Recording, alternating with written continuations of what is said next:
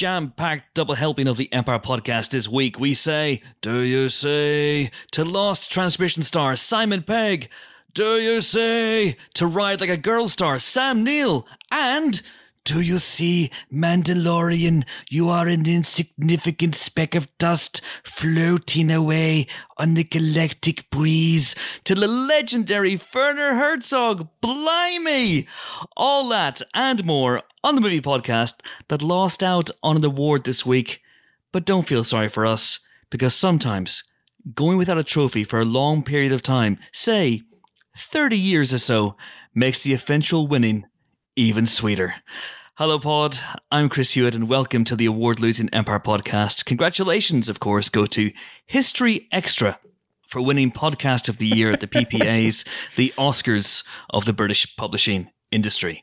So is that not a Newman and Baddiel sketch? That's what I thought. It's, a, it's, it's just a podcast where people are going, You see that Podcast of the Year award? That's you, that is. Uh, Amon's too young; he won't remember it. That's No. what that is. Um, it's this was uh, Newman and Baddiel. Amon. They were they were on the Mary Whitehouse Experience, and uh, they were very funny. I shall take your word for it, Chris. Yes. anyway, congratulations to History Extra. Unfortunately, now, uh, as is the Conan way, I must crush my enemies, see them driven before me, and hear the lamentations of the women. And speaking of my enemies, this week I'm joined by three colleagues of such lethal cunning. As you've already heard, James Dyer is here by air quote popular close air quotes demand. Uh, Helen O'Hara is also here, the geek queen. Hello, how are you? Hello, I'm very well, thank you. Excellent, excellent. With your brand new microphones, all sounding all spick and span.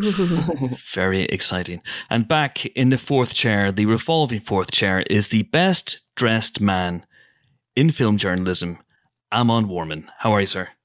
I'm well. I'm well. Good, good, good. How much sleep have we all had? I had three hours sleep. Not a lot, actually. I'm pretty tired this morning. So this is going to be a sizzling conversation. What, what were you doing? What, why, Wow. why were you up so late?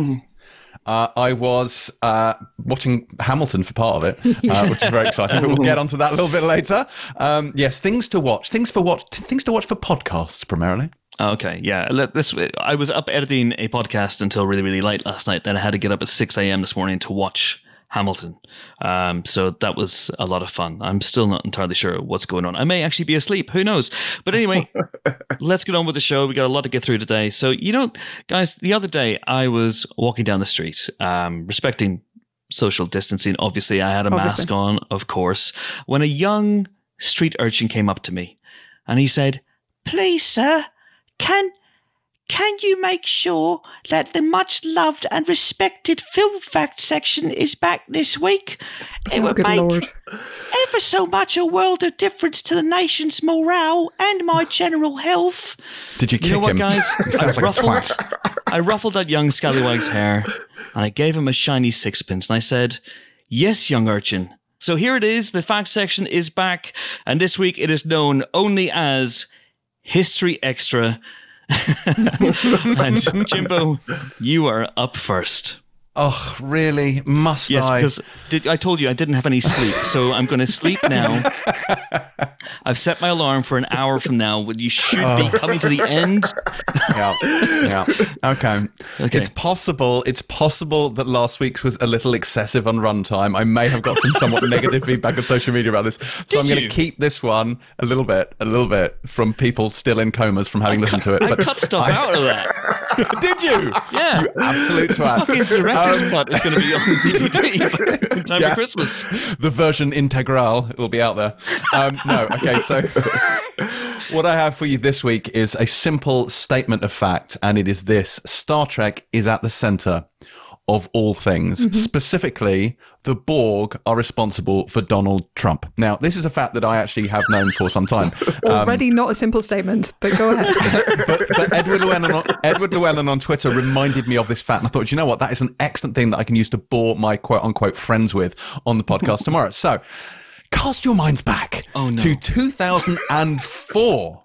When the Republican senatorial candidate for Illinois was one Jack Ryan. No, not that one.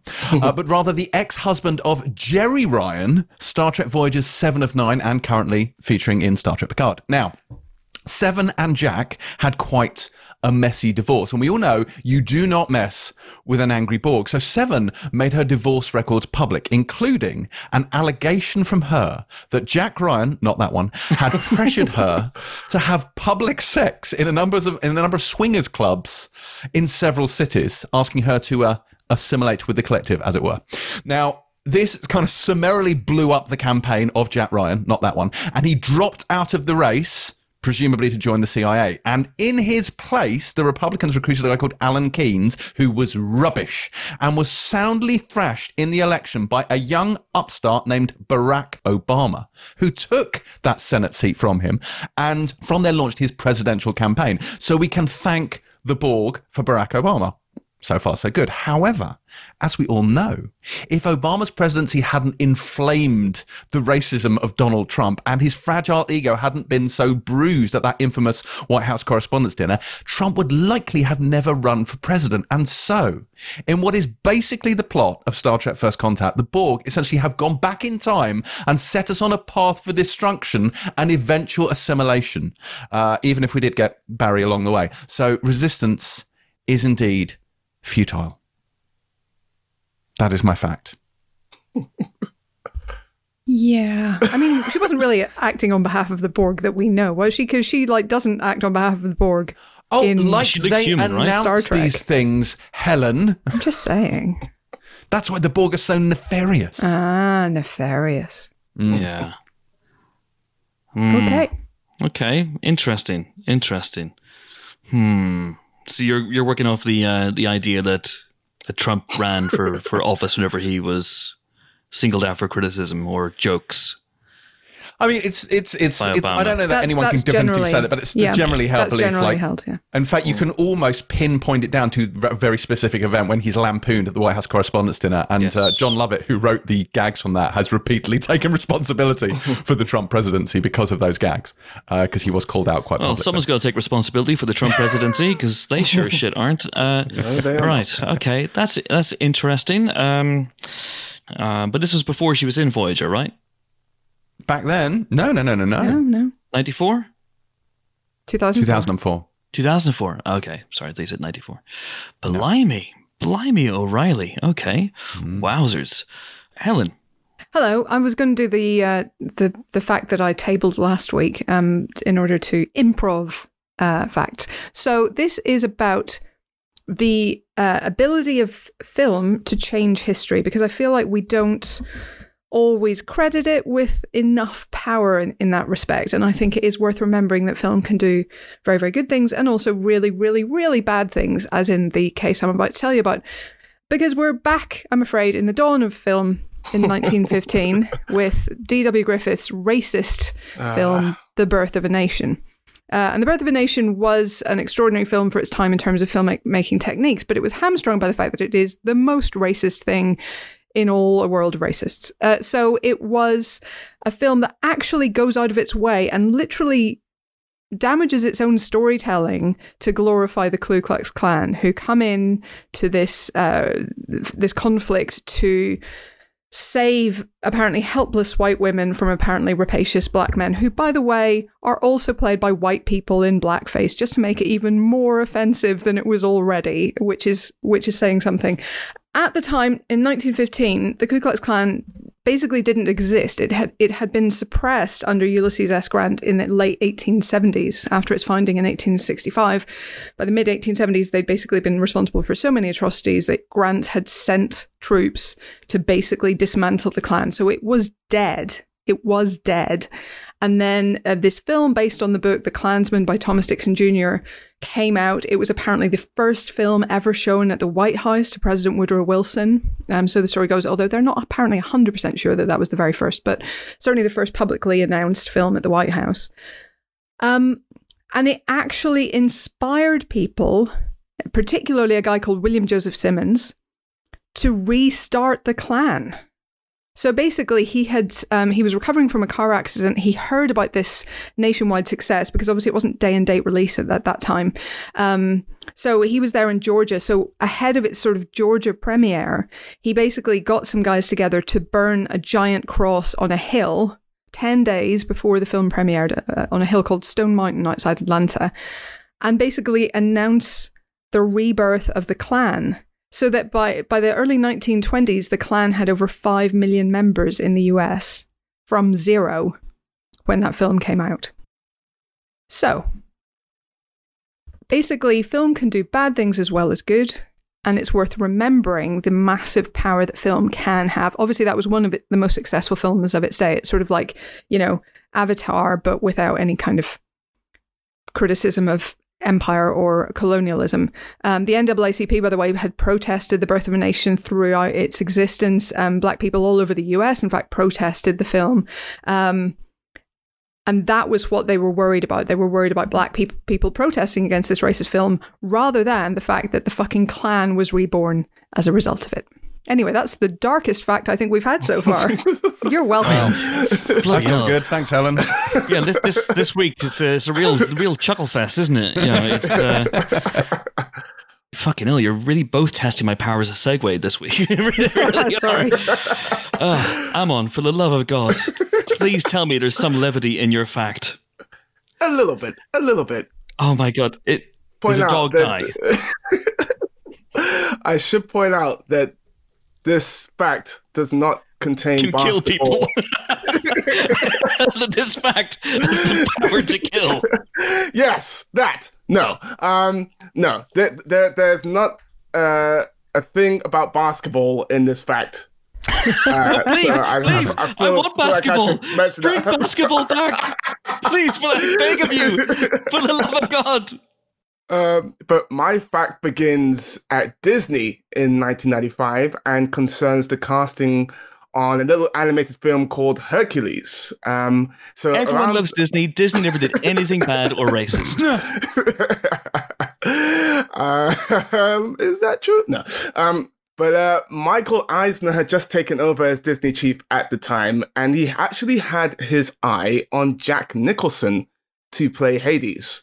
Um, Hmm. So they courted him, and Nicholson was very, very interested. He went along to uh, Disney's building in Glendale with his kids. They showed him some artwork. They actually also showed him some test work, which involved his lines from A Few Good Men set to animation. So somewhere in Disney's vaults, there's footage of an animated Hades saying, Take caution in your turn, Commander. I'm a fair guy, but this fucking heat is driving me absolutely crazy. oh, oh, oh, we need that. They need to release it. It would be amazing. But that is not the fact. The fact is, Nicholson wanted to play the role, but he had some conditions because for Batman in 1989, his contract to play the Joker also included profit points from not just the film, Mhm. but sequels. And he was looking for a similar deal for Hercules, including the Ah. receipts that Warner Bros. had given him on in Batman, but Disney didn't want to play ball. And that is how Batman, being the goat that he is, scuppered the Joker's plans once more. Uh, Uh. and, to, and to bring it back to the tone of this podcast, apparently, the role eventually did fall to James Woods, uh, who, Yes. you know, I do have to grudgingly admit that he's very good in the role, but as we all know, he's a Trump loving And- ass in real life. So And, there you and go. thereby you continue the theme that I began and Helen continued. Oh, God. Sorry. Bloody hell, guys. This is meant to get the podcast off to a good start. Instead, just, I feel weepy and maudlin. Ah, poor old Jeri Ryan. Her husband's a shitbag. What's going on there? yeah. What an utter bin suit that gentleman is. Yeah. Oh, and the second season of his show was really not as good as the first. And don't get me started on the sum of all fears. Don't knock the sum of all fears. It's great. At least we have clear and present danger. How dare you, sir? That's so good. So fucking good. Uh, all right. Okay. Jimbo, every week I look for a loophole in order to disqualify you. Um, I think the loophole I'm going to find this week is that uh, Jeri Ryan is predominantly a TV actor and not a film. Actor. Oh my god. Oh my god. Oh boy. That's a low blow. She Oh, no, worse than. Trump. No, here's okay. If you can name without googling in the next 20 seconds three films that Jeri Ryan has been in, then I will Three. Three. Oh come on. Uh, Listen, listen for the sounds of typing. Listen for the sounds of googling. okay, okay. Let Hey me Siri, think. Let me think. what let is Jerry let Ryan's think. filmography? Um, I know Bosch's TV. Obviously, Star Trek Picard is TV. Uh, she's been in Arrow. That's TV. She was in Helix. That was TV. Um, You're not I helping think your she case did- here. I know. I think she was on Family Guy at one point. She's definitely. Oh, hang on. She was in. No, no. I was about to say she was in Mortal Kombat, but actually, it was a TV series of Mortal Kombat. Uh, okay. I've got absolutely nothing. I've got absolutely nothing. Oh, She she was in the OC. Down with Love Oh yes, Dracula 2000. and I'm now Dracula looking on the internet. 2001. Um, yeah. Yeah, there you go. Dracula she 2000. down the with love. Yes. Yeah. She was the stewardess. There She you was go. the She's good in that. Yes, but um, sadly, Also, I, you know, I think we all know where this is going. I have to go for the one that just didn't, you know, depress the hell out of me. Hang Uh, on, which Helen- one was that?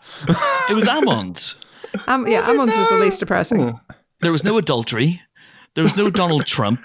I mean, it There ended with Jack James Nicholson. Woods. Jack Nicholson cheers. Oh, I know it ended with James Woods, but it had a bit of Jack Nicholson, and everyone loves a bit of Jack Nicholson. So for that reason, I'm going to give this week's point to the rotating fourth chair occupied this week by Amon Warmann. Woo! Ooh. I think I think will. I will not woo. Fourth chair has you know has really made a comeback in the last few weeks. I think fourth chair has won the last three weeks in a row. I think, although shared a point with Helen on at least one of those occasions. Um, Jimbo, I don't think has won since his his barnstorming Romeo and Juliet fact. so maybe, and I, I realize that I'm, I'm probably setting up a trap for myself here, but perhaps he needs to go back to his 20 minute theatrical productions, No, no, I don't think sound so. effects, and you know. It it is. Next week, it's going to be the Stackhouse filibuster. I'm going to try and do like an hour and a half flat and Oh, run out the clock. So you have to give it to me. Is is there any chance we could all have like 4D X chairs by next week, so that we can actually we can move left when you're moving left, and you know, whenever you're talking about wind and rain, there's you know water splashes in our face. That that You would can be that live would the be story with me. yes. Yay for Team Fourth Chair. It must be nice. It must be nice to have Hewitt on your side. Doesn't scan, doesn't Please scan. don't Come on, come on. Unbelievable. I was so close to being in the room where it happens and it all got fucked. Uh, all right. Well, anyway, that is it for this week's fact section, aka History Extra. Time now for our first guest this week. I think he's still the record holder for appearances in the podcast, but I can't be entirely sure. I think Tom Hiddleston might be running him close. Either way, it is Simon Pegg, and he is back, back, back this week in Lost Transmissions, which is a serious drama featuring perhaps his best, certainly his most serious performance yet as a British record producer in the grip of paranoid delusions. Simon and I caught up over Squadcast earlier this week and talked about a whole bunch of stuff, including what he's doing in lockdown and his own struggles with mental health. Enjoy. Delighted to be joined on the Empire podcast in lockdown, of course, because we're responsible that way, by the star of Lost Transmissions, Mr. Simon Pegg, making a triumphant return to the Empire podcast. How are you, sir? It's good to be back. Feels like coming home. Oh, it's good, isn't it? Feels warm, like you uh, know, the re- retreating to the warmth of the womb. It is. It's like a single slipper, like one of those mono slippers that you see in magazines on airplanes. Or like a nice pair of Mahabis, the uh, the slippers Oh. I've I've always seen on Facebook, but I've never been able to afford because they're like ninety quid or whatever. It's Two crazy. thousand pounds a shoe. I think it's the diamonds that make them more comfortable ultimately. But yeah, uh, that, that but does yeah, um, but yeah, how how you doing, man? You good?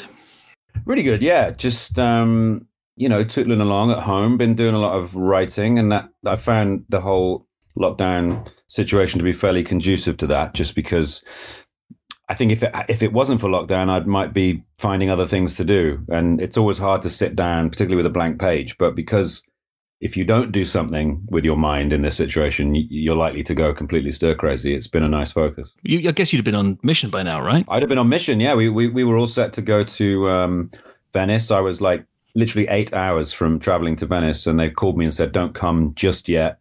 And then um, and then by Wednesday, the following uh, that was a Saturday night. By Wednesday, it was like we're shutting down. So it all happened really fast. Bloody Yeah. hell! So you, you were packed. You were packed and ready to. Yeah, I was ready to Good luck and go. I just got Yeah. I got I just got back from LA. I've been over there doing some pitching, and then got home and was going to have one weekend at home, and then say bye to the family and be gone for a month or whatever. And then suddenly, here we are. And it's actually been nice because I've got to spend loads of time with the folks, which is, is which is important. So you know, have you been in touch with McQ in this time? Has he has he used this lockdown yeah, to um because he he reconfigured Fallout, didn't he? Yeah, he was texting me speeches yesterday that, that were really cool. Um, yeah, we we stay in touch all the time, and um, mm. you know, I always every now and again I just think, oh, I wonder how he is, and I'll text him, and go, what's happening? And then um, and then I got a schedule the other week, which is um, a work of art and stretches for like two years or something. um, but um, yeah, I don't know. I mean, he's he's a funny one, McQ, because I think he he actually thrives on on making it up as he goes along slightly. You know, I, I, he likes to kind of like shoot the big set pieces, and then by the seat of his pants, you know, create the narrative that links them all together and and does it in a way that is just so effective. It's kind of mm.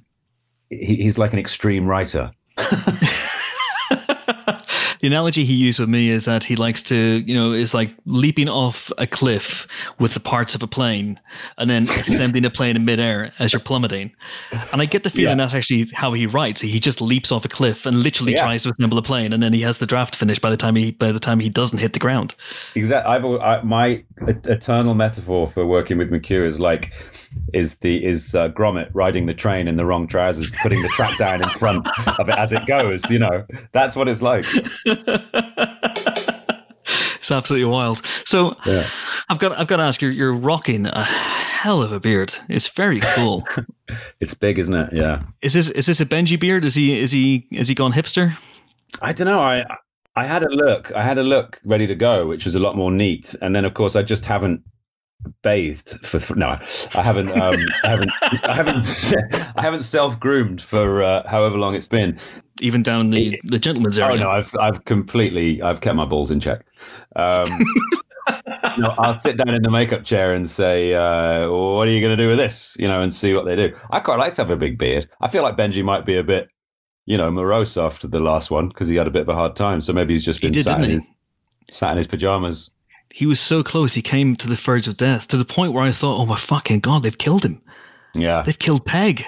This is not. This isn't on." I wanted there to be a lot more, a lot longer of him on the floor, and I wanted Ilsa to like have to give him like you know um, CPR to get him to wake up, so that the audience would go, "No, please."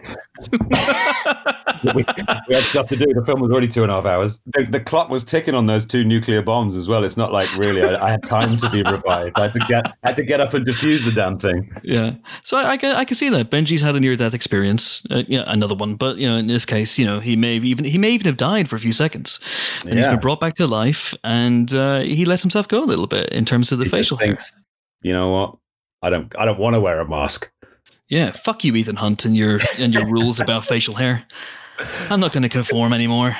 You'd expect every every IMF agent really to be completely clean shaven because you've got to tear those things off so quick. No one ever goes "ow" when they take off a mask in, in Mission Impossible.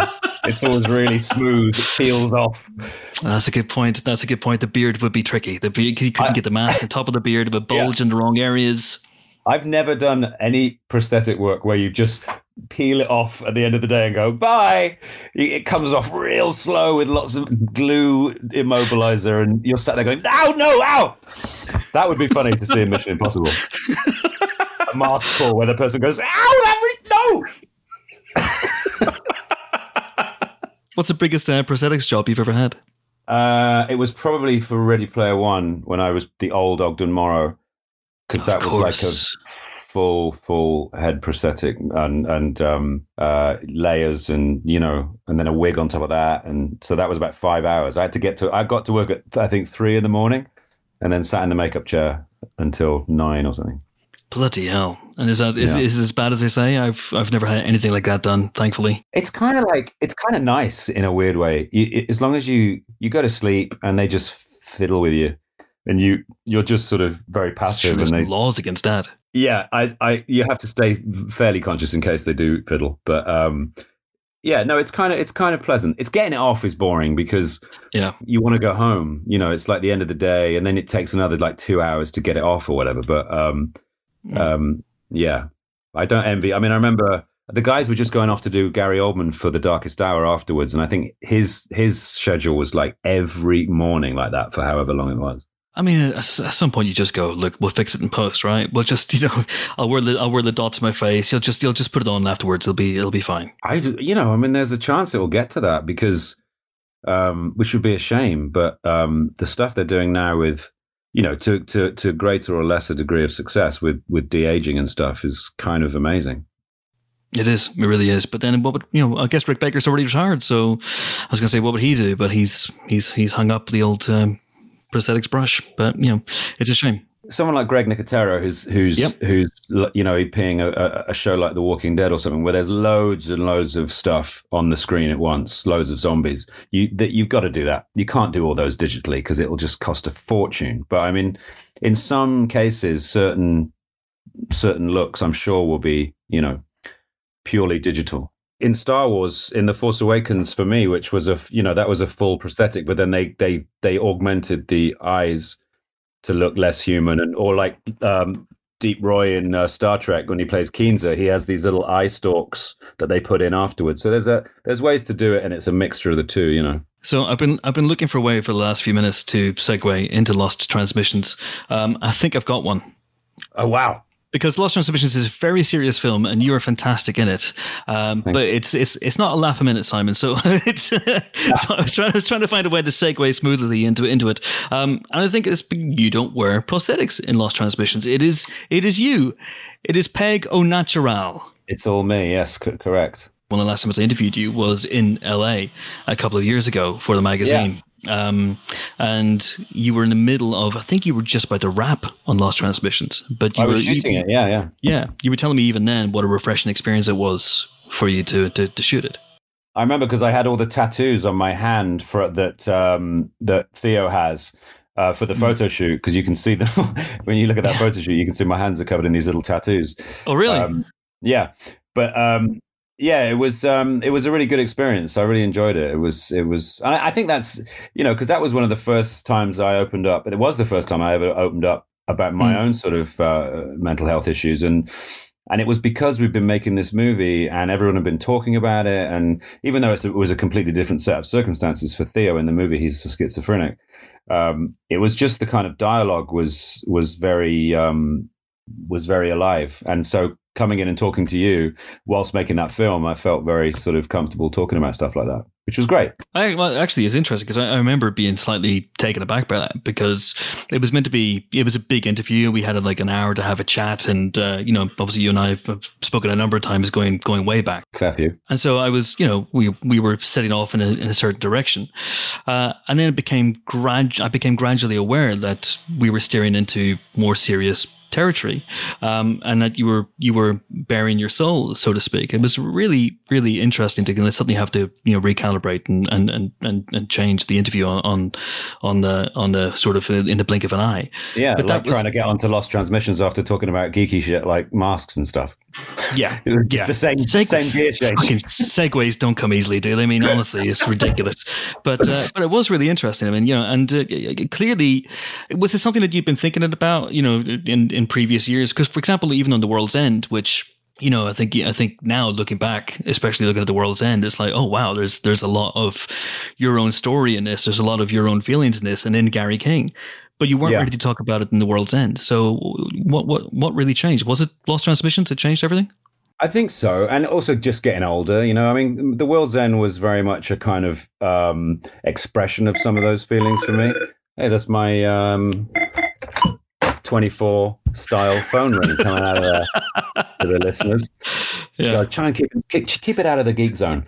Um, yeah, I, I kind of the you know that the, the playing Gary King was a real um, for me was quite a personal thing, and and um, we we we really didn't want to take any of his issues um, as being part of the comedy. That was always going to be part of the drama of the film, and there's always a, a, a vein of drama in the films I make with Edgar. Mm. But I think you know, getting down the line a little further and being a little older and and not being so um, protective of my own sort of sense of self. I guess you know I used to be extremely nervous about anything personal, talking about anything personal because I felt like I don't know, it just it just made me paranoid. But I kind of loosened up, I think, a bit over the years and just thought, you know what, this is it's it's a conversation to be had. And the amount of people that contacted me after that interview came out and the subsequent one after that in the Guardian, people just saying, "Oh, you know, thanks for talking about that." I was I was utterly yeah. amazed by it. So I was I'm I'm happy I did because it must be a part of you as well that the even though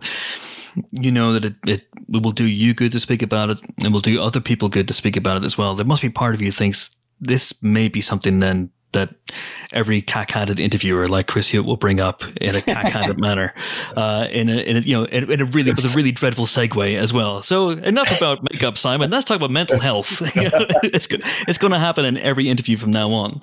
Yeah, well, I kind of the, the, the two things I was nervous about was I didn't want it to I didn't want it to appear like I was doing one of those stories where someone is half trying to make out that they're a bit rock and roll. Mm. And and I also, you know, knew that eventually this it might come up again a few times and it has done and it does and particularly when i'm promoting a film like lost transmissions which is a film which directly addresses notions of mental health it's it's a relevant question to ask as well so you know it's okay it's all fine mm. view in the movie is uh, he's a schizophrenic he comes off his medication and he has several episodes. I think maybe I, am not sure if that's the, the, way to describe them in in, yeah. in the movie.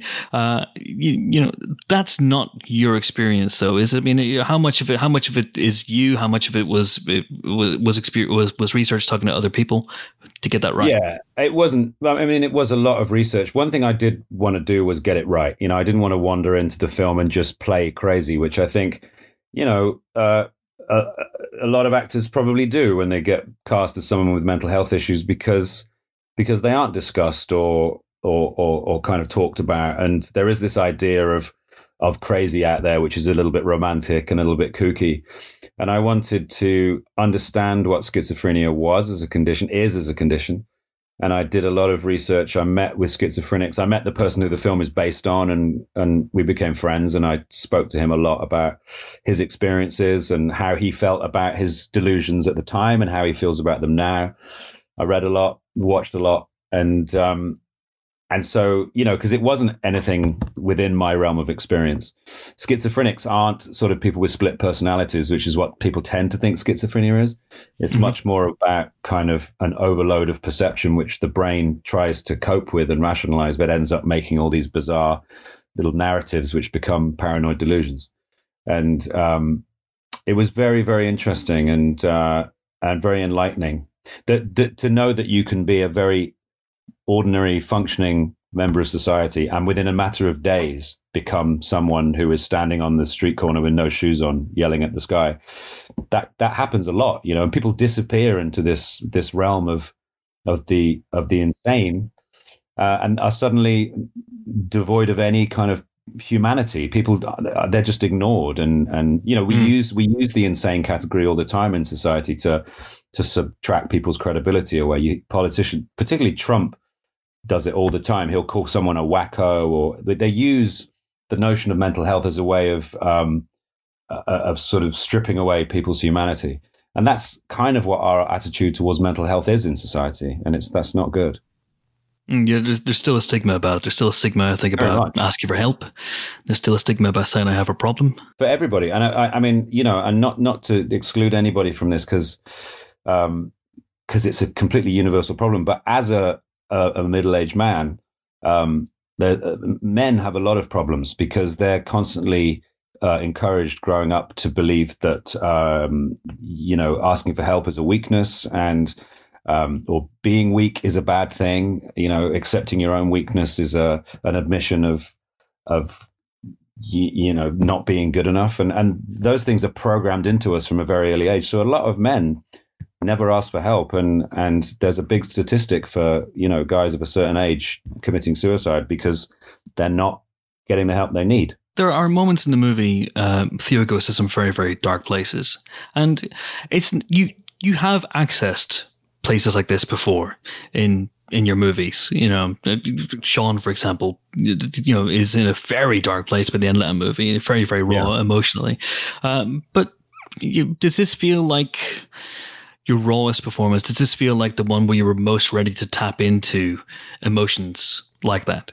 Yeah, I was really happy that Katharine sort of thought of me. Katharine O'Brien, who's the writer director, she sent me the script, and it came with a little note from my agents in in LA saying, "Read this," and um, I was very happy that she'd sent it to me, just because that's not the kind of role I ordinarily get sent. You know, people kind of have an idea of what you do and what you can do, and they they you come into mind for certain roles, and um, and so it felt like, oh, this is a chance for me to actually do something other than you know, other than be light-hearted, which is generally what I do. And it was um, for that reason really really fun. One of the things i think that that stands out uh, that makes you stand out uh, over the years as an actor is you have a real real naturalistic approach you know, you can do more exaggerated styles of acting. You know, for, for example, those little bits of shorthanded you have with Edgar. You know, it's with St. Ivel's, all, all that sort of stuff. Yeah, yeah Where you yeah. can you can deliver a heightened style of acting.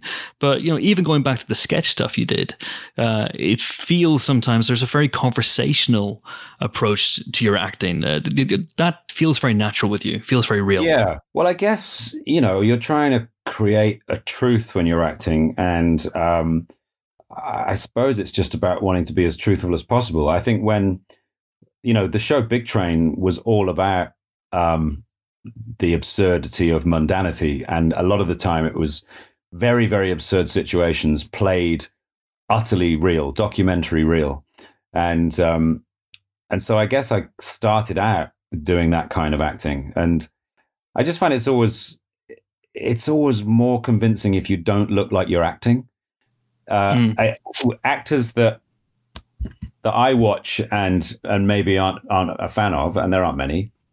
But if I see an actor who I can see is acting, then maybe. Although there are exceptions to that rule, there are actors like Jeff Goldblum, Anthony Hopkins, who you watch them and you know they're acting, but it's just so spellbindingly compelling Mm. you know i mean jeff goldblum has a kind of ultra naturalism which is just kind of breathtaking and i love watching him act and uh, same with anthony hopkins. But they're they're past masters at what they do. They're actors who are so in control of their craft you don't ever feel unsafe. When you watch an actor who's you can see they're acting it makes you a bit nervous because you think oh i don't i'm not believing this.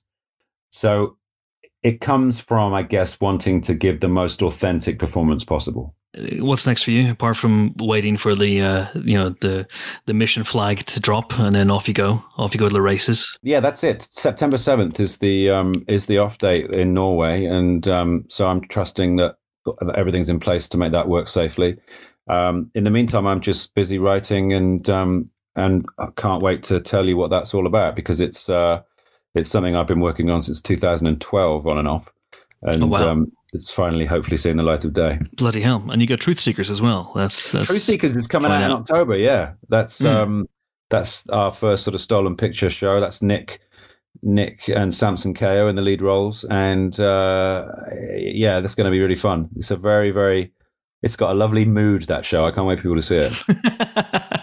a nice mood, lovely mood. Yeah, Oh well, listen. On that note, uh, I'll let you go, Simon. A pleasure as always. Thanks, man. as you, mate. Cheers. Thank you. Okay, so that was Simon Pegg, and we will be talking about lost transmissions later on in the show. Next up, though, it is time for the listener question. Uh, this week, it's all about pubs.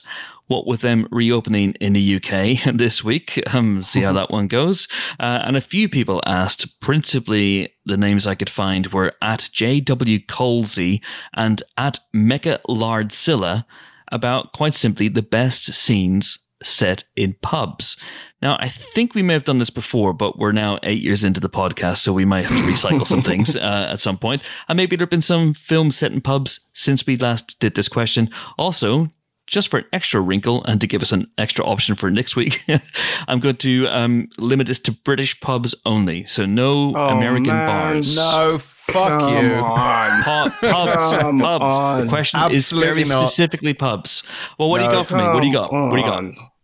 Ah, I, okay, okay. I mean, I've, I've I've had a long think about this, and many of mine are bars slash saloons slash cantinas. I'm the slash same. The occasional almost nightclub. I will allow a cantina. Nightclubs are right out. Wait, why are Oh, cantinas okay? They're even further away. And that doesn't let us get Blade onto the podcast. I can't. Well, can when you say cantina, you mean basically just the cantina, Mos right? Yeah. yes, the Mos Eisley cantina. Basically. Yeah, I'll Which allow is a that. space pub. It's a Yes, space pub, it's a isn't space it? pub. Yeah. It's, It's a, a space pub. space pub. pub. You will never find a more wretched hive of scum and villainy. We must be cautious. Uh, also, if you're saying pubs, then really you're limiting yourself exclusively to Irish theme pubs in any American film. So, uh, you know, Ah, but there's a good one. No, there's a good one in uh, The Departed, isn't there? I knew you were going to say that. An Irish theme the pub. Departed. We can't have bars. That rules out. Oh, so many things. So Desperado. It rules out the whole second half of. Dusk Till Dawn. It's very much a pub. It's definitely a pub, not a bar. It could be an inn. The Prancing Pony I knew. You, yeah, that's a and the pub. Green, Dra- Prancing Green Pony's a Dragon. pub. Those are both Yeah. pubs. Yeah. Yeah, Okay, yeah. so those. as Yeah. as is the Three Broomsticks. yes. Or the Leaky Yeah. Were Cauldron. you to go that way? Yeah. Or the Leaky Cauldron. Yes, indeed. Yeah. There's obviously the Manners Maketh Man scene from Kingsman, uh, Mhm. which is always a lot of fun to watch. And Mm, one of the that's most used gifs on Twitter is that Shaun of the Dead one with Simon Pegg and Zubin Zolan when he lets the yeah, there's a lot of fun. Um, so there's that one. But yeah, you really Winchester. limited me here, Chris. I had some good ones, man. Um, I had, I They Came Together. I had X Men First Class. I had Inglourious Basterds. Tell me about it. Mm. Yeah, it's so, I, that scene is so funny. well, and then- Inglourious Basterds. Inglourious Basterds is, I think, also technically a pub. I it will. can be a I will. pub. It I can will be a pub. that. It's it's on in the continental Europe. It's like it can't be a pub. It it forms the same. It's not a bar. It has the feel of a British pub, but in France. I love that we're getting pub splained by someone who um, I believe has never literally walked into a pub in his adult life. I have walked past one. I didn't like the look of it. I kept on walking. Uh, no, this is the thing. Like, you know, this is a question asked to. I mean, I don't know what your your your uh, drink status is, but uh, I'm teetotal. drink. You don't drink. So there's three teetotalers, and James now and again will maybe sniff a glass of wine. But it sends him all kinds of squiffy, and then he, he's not able to focus on The Last of Us. All the characters go blurry. oh no, I've killed uh, Emily, or whatever her name is. what are you doing? Oh, Oh no, God I, help a. Scrabbler got me. Oh no. yes, the Scrabblers do give Emily a lot of jip in that game. It's, it's very true. I was even gonna get animated on you, Chris. I had, I had Beauty and the Beast, that, that amazing Gaston song was in there. Oh no, that's a pub. pub. All right, okay, That's a- fuck it. All the right. Ink and Paint You know what? Club, Roger Rabbit. You know what? I'm throwing up at the Fine. doors. Saloons, Fine. bars, cantinas. Fuck it, go for it. Okay, then I'm saying the hands down winner of bars is the very beginning of Terminator 2. I need your clothes, your boots, and your motorcycle. Yeah, but that's definitely a bar. Like that's a hundred percent I mean, it's, yes, it's clearly a bar. It's a biker bar. It's not even remotely a pub. Wh- Yeah. What's the name of the uh, nightclub in Terminator? Is it Tech, tech noir. Tech Noir? What a fucking great name. I love that. I love that so much. Tech Noir. Because that kind of sums up Jim Cameron's whole approach, Absolutely doesn't sums it? up the whole aesthetic of the film. Yeah. It's amazing. And the music is so terrible.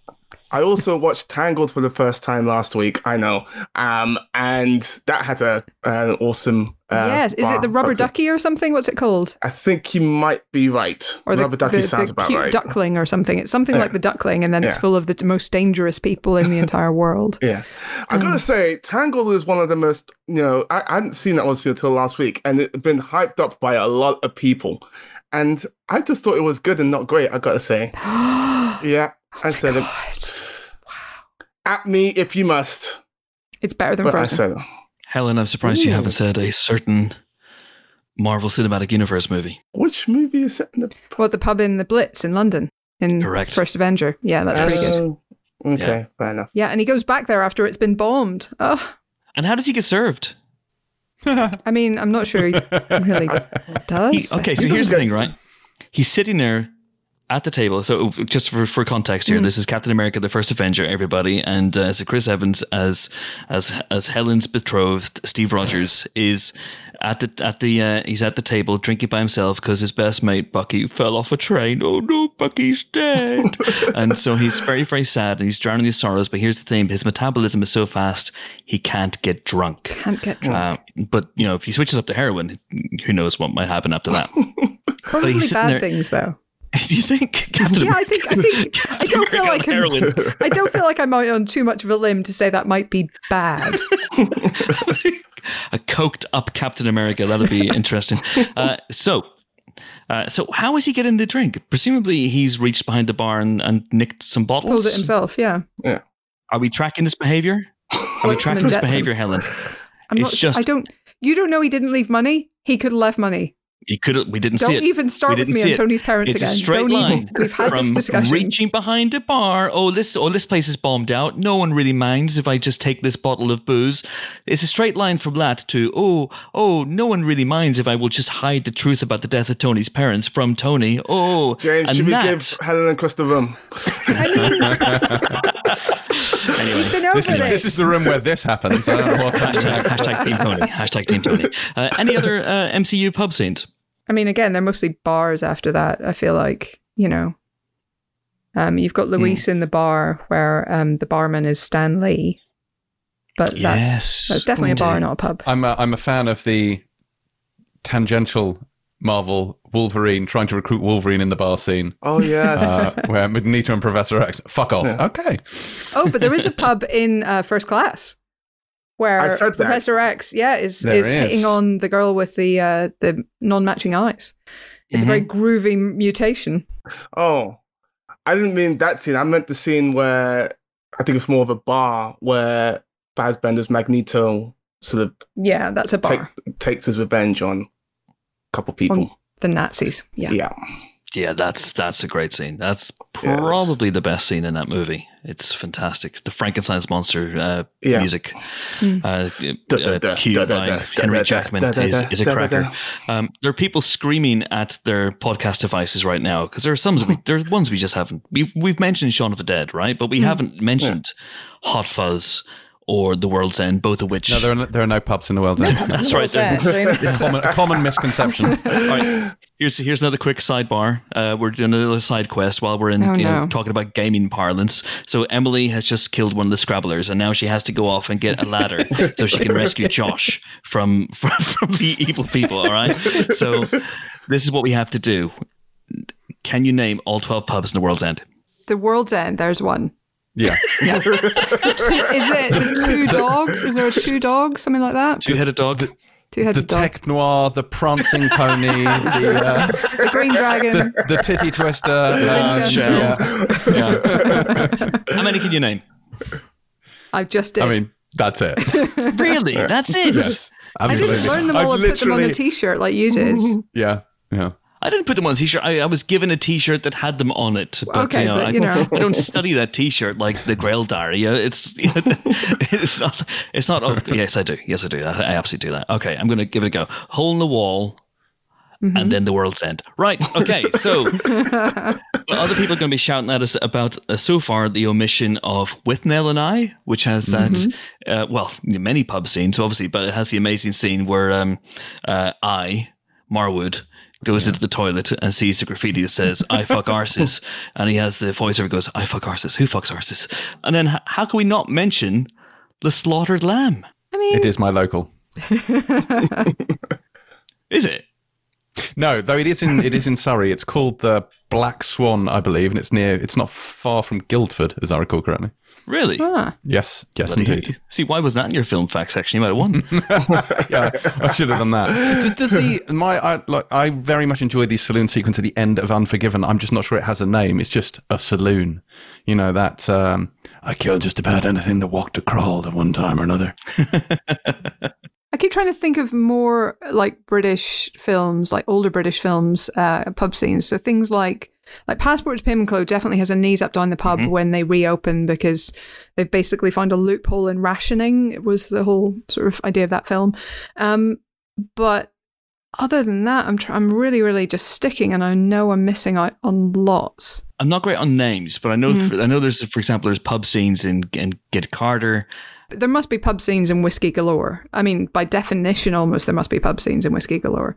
So I feel like, oh, oh, and while we're in Scotland, Begbie throwing the glass Mm. in train spotting. Mhm. That's a great pub scene. That's a great pub scene. If we can broaden the definition to include tea houses, I very much enjoyed the the What's- Z Zhang fight in Crouching Tiger, Hidden Dragon. Uh, which is great. It's broadening the definition beyond any reasonable range, surely. I don't know. As people who don't generally drink, I would have thought a tea house is very much more our jam. Oh, it's so, you know. massively more our jam, especially if it serves jam and, you know, scones. But I just, Any cake shop scenes you'd like to talk about? That's oh my God, the whole of Marie Antoinette. I just thought of another MCU bar pub scene uh, in Far From Home when uh, Jake Gyllenhaal has that big speech revealing that. Ah, he's yes, yeah. the revelation. Yeah. That's good. That's one. good. Yeah, that that's a, that is a kind of themed, like isn't it like a German themed? Oh, is he's in Prague? He's in Prague, isn't it? Oh, Yeah. fine. But So it has that kind of. Uh, Yeah, Yeah. It, it, it has a vibe going on. Yeah, Yeah. it feels almost like sort a. the only other sort of bar slash pub scenes I keep thinking of are sort of American. So I think of Django Unchained, um, and that sort of great scene where they have to sort of call their sheriff to meet uh, Schultz and Django in the bar. That's great. I think of The Magnificent Seven, the most recent one, with Denzel sort of uh, entering the bar and just commanding every eye in the room and then taking out the bad guy. It's awesome. Well, yeah, I Mm. mean, yeah. Again, you could throw a rock at a, at a western and hit a, a great saloon sequence. Um, Mm. You know, I've mentioned Top Secret in this podcast before, which is perhaps the only film in the Oh. world to have an underwater fight in a bar. Um, so, uh, if you haven't seen that before, it's absolutely It's amazing. it's wild. Um, but for me, guys, it's you know the Winchester, and it, it comes down to Winchester, and it comes down to the slaughtered lamb. Mm. You know, which has you know what's that? What's that star on the wall? And uh, that incredible, you know, you made me miss line from, from Oh, David Schofield. Daredevil. Yeah. Yeah, and it, it's referenced in Daredevil precisely. So it's It's uh, so it's weird so to good. hear the word Winchester and not have it be associated with supernatural. Hmm. It's I just know, right? so bizarre. I mean, but if there was a problem, you would go to the Winchesters and wait for it all to blow over. That would be a, a solid, solid plan. so. Surprised no one mentioned cocktail. That's a bar. Can't be a pub by definition. It's a I've bar. It's a it up. cocktail I've opened it up. I've Oh. opened it up. Obviously, I've opened so it up. So confused now. I've opened it up to include restaurants, uh, theaters, anywhere you have a bit of live performance. King's Place in Yes. London, where we do our live podcast, that would also be acceptable. you've opened it up to include pubs, bars, and basically everywhere, much like the UK government. Hey, so I have to ask of the uh, pretty much the four teetotalers in this virtual room. Uh, are we all going to get shit faced this weekend? What, what are you going to for do? the first time ever. Um, I am planning to do some work this weekend. YOLO! I might go for a picnic though. So fair enough. Fair enough. And uh, uh, so we're not going to pubs. I, I, I'm not sure I'm going to pubs ever again. If I'm honest with you, I, I didn't much go to them beforehand, but uh, but now I have even less incentive. Yeah, pint of COVID nineteen, please, barkeep. and it's really difficult to drink through the mask. really dri- difficult to drink through the mask. So few of them have attached straws. So Although Bane's genuinely does, so that could work out quite well. Well, he has one of those bendy straws that goes out of his mask. I think there's little, there's little pipes on the front. One of them bends down, and he can just dip it into his drink. it's like a still suit. Hmm. I am Wetherspoon's reckoning. You merely adopted the Wetherspoons. I was born in the darkness. anyway, that is it for our listener question. I'm sure we missed off loads and loads of pubs. I'm sure you were shouting at the uh, at the um, podcast device of your choice. Uh, do write in and tell us, uh, correct us where we went wrong, or if we missed out anything egregious, any horrible, glaring oversights. Then do write in and let us know. But if you want to have your question read out in the Empire podcast, as the aforementioned, what the hell are their names? The aforementioned I've lost it. Where's the question? Here it is. Uh, the aforementioned at JW Colsey and Mecca Lardzilla uh, did to their cost. You can get in touch with us via, well, basically only one method at the moment. is Twitter.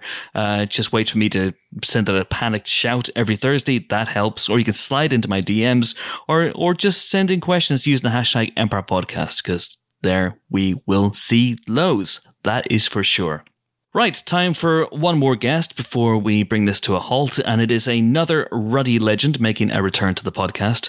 Ride Like a Girl is the true story of Michelle Payne, an Australian jockey who defied the odds and a horribly sexist industry to win a big horsey race. I don't have the full details of what the race is called, Melbourne but Cup. trust me, that'll do. That's the one.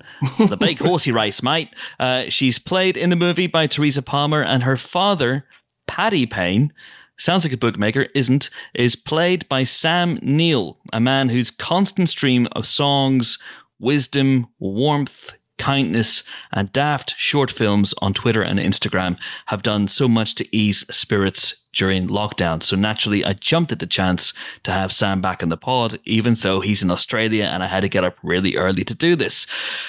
And did I ask him about Event Horizon? What do you think? Enjoy. Technological faff today, but there we go. All right. Sam, which would you want to do first, podcast or magazine? I'm going to go podcast. I'll go, I'll go, podcast today. All right, I'll give you a big introduction and away we will go. Delighted to be joined on the Empire podcast in lockdown, of course, because we're responsible that way, uh, by a man who is keeping us all sane during lockdown, the great Sam Neill. Hi, Chris. How are things? Things are fine. Um, uh, I've I've actually um, been out of lockdown for a couple of weeks. We're we're sort of moving around um, uh, in a gin, in, in, a sort of gingerly fashion, um, gingerly is that a word? And um, mm-hmm. and um, being um, careful, of course. Um, but life is is returning to some sort of uh, semi normality here, I suppose, of some kind. No, never. I think no, nothing's ever going to be quite the same, but. Um, uh, but you know, restaurants are open and and and th- these sort of things. So um, one isn't quite as uh, you know that, that dreaded isolation that people um, are finding so difficult. Understandably, um, seems to have gone for a while, but now now we're having a spike. I'm I'm um, I'm in Australia at the moment, and there's a spike in infections in Victoria that no one quite understands, and so um, it's time for super caution again, and um, we'll see how all that pans out. You know well, fingers crossed. Uh, one of the things that uh, has been good about lockdown, if I can use that word, uh, has been your creativity and the way that you have taken it upon yourself to uh, to produce short films with a little bit of Sam Neill nudity thrown in there for good measure. what was that about, Sam? Yeah, um, well, there was there's um, we've got two more in the works, and um, it's been fun to um, actually. The next one is um, is actually outside of my apartment, and um, uh, I went up and stayed with my friends Bryan Brown and Rachel Ward, and we made a little film together. Um, so actually on location, quarantine films are actually on location with three actors in the same room at the same time. So uh, it's almost like making a real film again instead of by by remote. No, but that's all been fun and um, um, uh, uh, uh, stopped me from going completely barking mad on my own here in, in my apartment. You know. I, I can't imagine what it's like. I mean, I, am I'm, I'm in lockdown with my wife, and so I've been okay in that regard for the last few months. But I can't imagine what it's like to be in a room with someone else. Uh, you know, at the moment I'm watching movies, and if someone touches someone else, I, I I'm like, this is beautiful. This is the most beautiful thing I've ever seen. Uh, even if it's just a simple handshake. It is extraordinary when when you're watching films and you think, why, why are those people sitting so close together? And oh my God, they're going to kiss. What do you remember when people used to kiss? I, I, I, just watched Will Ferrell's film last night, um, and uh, they kiss at the end. You know, the, it's sort of it's sort of COVID safe all the way through, and they nearly kiss, and then right at the end they kiss. Applause from my sofa. You know. So these uh, these short films that you've been making, Sam, are have been a delight, as well as the ukulele sessions and the, the poems. And uh, I love the way you start each video with just a simple "How are you?" Because you, you, it's it's nice to care. Yeah, uh, well, I realized early on how sort of um, how sort of we were we were walking with such rapidity in, into an unknown future, and no one quite knew what everything meant. Um, how serious stuff was. No one knew the consequences of anything, um, and people just seemed so afraid and and and frightened, and but more than anything, more than anything, alone. And I, I just think that's one of the best things that, that you can say to people is how how are you? You know, how are you? And uh, one of the sort of un unrecognized um, problems that goes with all this is actually mental health as much as anything. And and now we're getting more attuned to what mental health means. And um, that simple question, "How are you?" is is really um, has been sort of weirdly underrated for such a long time. It's so important, it? You know, it's so important. Uh, I love it when people say, mm. "How are you?" I mean, really, how are you? You know. has this, and this is not a criticism, Sam. This is not a criticism. Okay. I'm bracing. Has this reinforced for you the importance of a director? um, of course, of course, it is. Um, but that's but that's always been um, the uh, the mission of uh, Cinema Quarantino is that it should it should have bad bad continuity. Um, Hugh, who's the editor, has to make the mess uh, the best of a mess, you know, and um, uh, and and we should never really be on the same page. That's the point of it. Um, yeah, they're just a farrago, really. Has it been tough getting into the character of Sam Neill? the char- do, do, you think there's a there's a sort of there's a continuum of a character in there? Is the sort of beat beaten down guy who gets who gets easily bullied by by like his own phone? Um, yeah, that's probably the real me. I'm, it's sort of leaking out in a sense. cinema is truth, and cinema Quarantino is yeah. truth. Quarantino uh, as well. Um, and but talk of talk of directors, Sam brings me because I'm the king of of segues, smooth mm. segues. I should do this for a living. Uh, to ride like a girl because uh, in this you're directed by the great actor Rachel Griffiths, who's making her directorial debut yeah, with this. and um, I have to say she's one of the most interesting directors I've worked with because actors can give other actors notes that you don't get from other people. You know, I love getting, I love being directed. Actually, uh, going back to your earlier question, um, I think it's um, it's a great gift uh, um, when you're going into character, and and and oftentimes when you've been around as long as as long as I have, which is about three three lifetimes on on the screen, um, you turn up and and directors sort of assume that that you know what you're doing. Well, you sort of know, but um, it's really their story that you're serving, and uh, I love getting um, you know, the best possible direction is when someone says, that was great, but let's try it a different way, or let's flip it on its head and see what happens. And Rachel was very good at that. I, I, it strikes me, um, having spoken to you over the years a, a number of times, but it, it, strikes me that, that you're a very prepared actor. Mean, so you turn up the set and you know how you're going to play a scene or a moment. Um, is, is, that is that true? And if, if it is true, is it easy for you to roll with the punches in such a in, in a way? Uh, I not look. I've what I've learned is that you shouldn't be over prepared. Actually, and you know you, you need to learn your lines. You need to you need to understand what the scene is. But if you're not leaving any room for the moment, for the for the the possibility of of of um, of some uh, some kind of spontaneity of, of and and you're not prepared to be because being prepared doesn't prepare you for being in the room with the other actor and that's critical. Uh, and what the other actor's giving you um, what and and that um, to and fro thing is is is something you can't and shouldn't prepare for. That happens on the day. And when when it, when it when it happens good it's great. Another thing as well about Ride Like a Girl, which is interesting, is that you are playing a real person. You're playing Paddy Payne, the real Paddy Payne. Um, and I, I, there's a lovely featurette that's on YouTube where you actually meet Paddy, you know, and you spend a little bit of time with him. Was that important uh, to you to get a, a sense of him? I, had a whole day with him. I think probably what it what isn't included in that uh, little bit of footage is is when we were just having a chat and he, he looked me up and down and he said, I've never seen any of your movies, mate, but they tell me it go pretty good. that's that's okay, yeah, you, you do have a responsibility when you're playing real people not to make not, not to make a goose out of them, you know.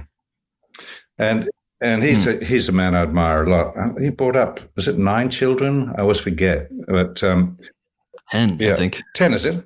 Is it? Yeah, ten. Yeah. Happy to be corrected on that one, but an awful lot of children. and his wife died um, when the when the little ones were very small. So um, a, a lot of that child raising was pretty much single handed, and um, uh, that's a big enough achievement in itself. But um, he he was, of course, a, a wonderful horse trainer. Understands horses like the back of his hand. I mean, it was it was a it was a great day to spend with him. We just walked the track and talked about horses. I come from a bit of a horsey family myself, so to be able to um, I, I just love time. uh, uh, uh, I love spending time with people who really know what they're talking about. Anything, but with horses. Um, horse, horses are so, so mysterious. They're so so peculiar, you know, and who knows what's going on in a horse's head.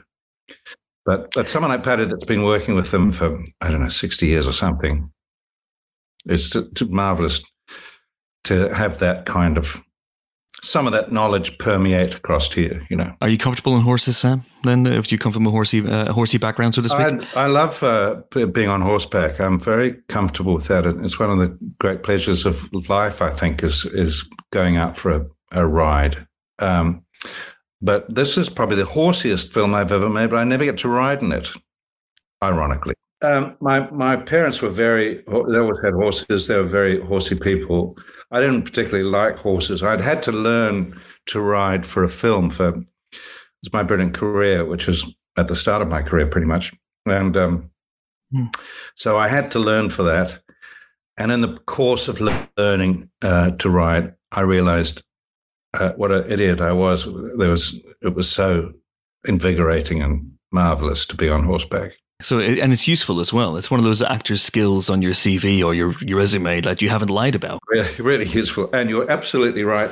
Um, almost every actor um, puts on their thing, uh, you know, uh, plays cricket, uh, rides horses, you know, can joust, um, al- almost all of which are completely fictitious. And you find yourself alongside an actor who clearly hasn't been on a horse before and is going to fall at any moment.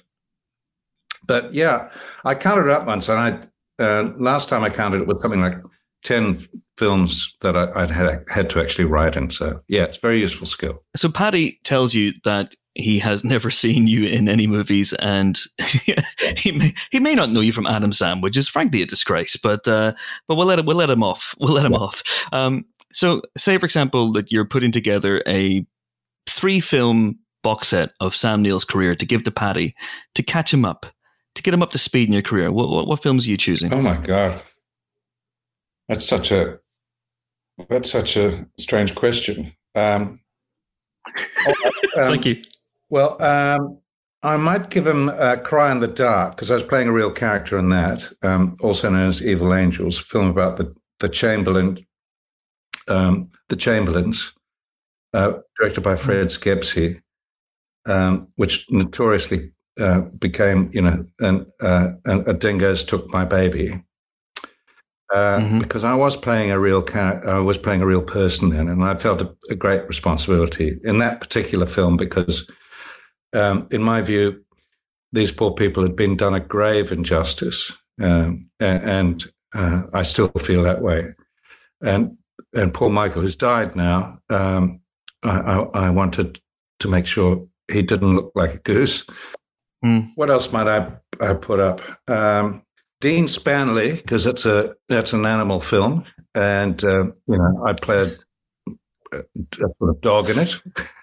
What would be the third? Um, oh, let's uh, let's do Hunt for the Wilderpeople because it's a, a New Zealand film. Paddy, of course, is a New Zealander, and um, and um, he'd be familiar with a lot of that territory, and indeed with a lot of those characters. You know, he'd know them well. That is a cracking triple bill, by the way. Uh, although I, I feel I have to uh, uh, censure you a little bit on your uh, on your omission of Event Horizon, because because Sam, I can Film people really love that film. Uh, they really, it's it's just I don't know what it is. What what the hell? It, you know, you think some things Some things just die; they're never seen again. And that film is just—you cannot kill it. What, what the hell is it? I don't get it. It's it's a strange one because it's it's having a, a renaissance. it's having a real renaissance uh, of late. But Sam, I have been on the Event Horizon train since the beginning. That movie gave me and my university flatmates nightmares for two weeks straight. We became obsessed with that film, uh, obsessed yeah. with it. Uh, and I mentioned it pretty much every single week on the Empire podcast, much to the chagrin of my co hosts and listeners. But uh, it means I cannot let you go on this podcast without asking you at least one tangential event horizon mm. question. So we had Jason Isaacs on the show a couple weeks ago. And uh, I had been made aware that he had for the Event Horizon uh, wrap party, made all the, his fellow cast members a collage of pictures from the movie. So my question is twofold: Do you still have that? Do you remember it? I remember it, but I don't have it. It's it's good. It's it got buried somewhere. Um, I do remember that though. You're, you're not a sentimentalist. No.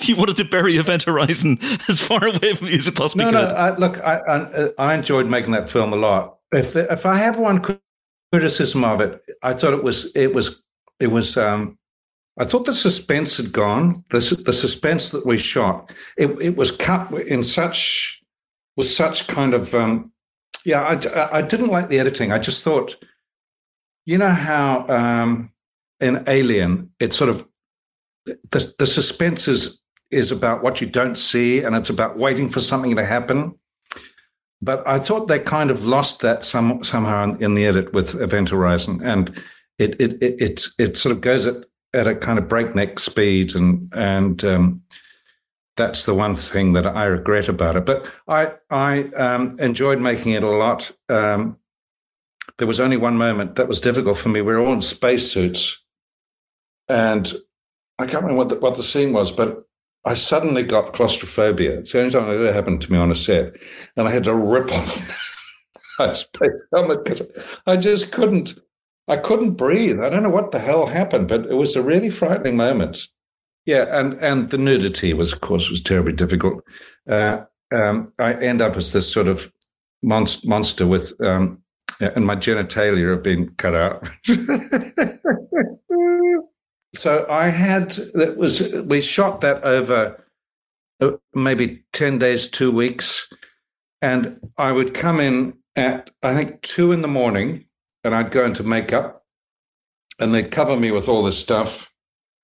And I'd be, I'd be ready by 10. So it was, it was, it was eight hours in makeup, eight hours. And then, then they'd cover me with blood and then they'd take me over to the Bond stage which is enormous. It's the size of Heathrow.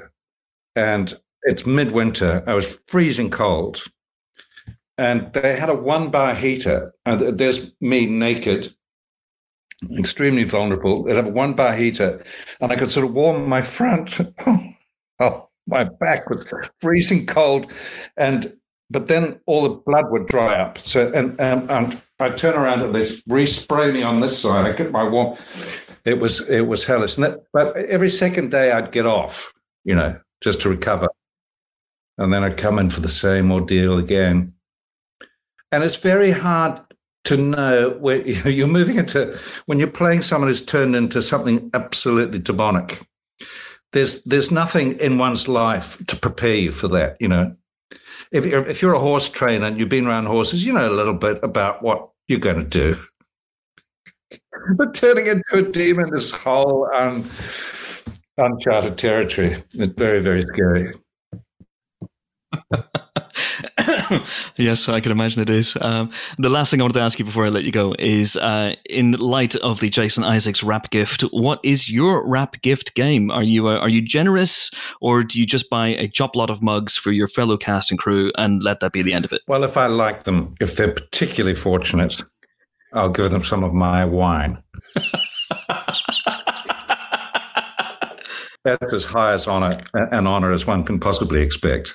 Yeah. And and do you charge them a, a, a half price? Is it a generous it's rate? A generous, generous gift. Yeah. Very fortunate. well, uh, Sam Neill, as always, it's been an absolute pleasure. A man who has, in the middle of this lockdown, he's already got Horse Rider on his CV, but uh, he can now play ukulele. He can now play Bruno Mars and ukulele. He can he can read poetry, and he can cook a duck l'orange. Well, maybe not quite that, but uh, it's been an absolute pleasure. Thanks, Very thanks so much. Chris. And that is Sam Neill, and that is it for part one of this week's bumper bumper jam packed two part podcast. Join us in part two when we'll be discussing the week's movie news, reviewing a little film called Ham Hamil Hamilton Hamil Hamilton Hamil- Hamilton. Is that right? Am I getting that right? And some other films that have the misfortune of not being that particular film, and of course talking to Werner Bloody Herzog. See you on the other side, Mandalorian. Bye.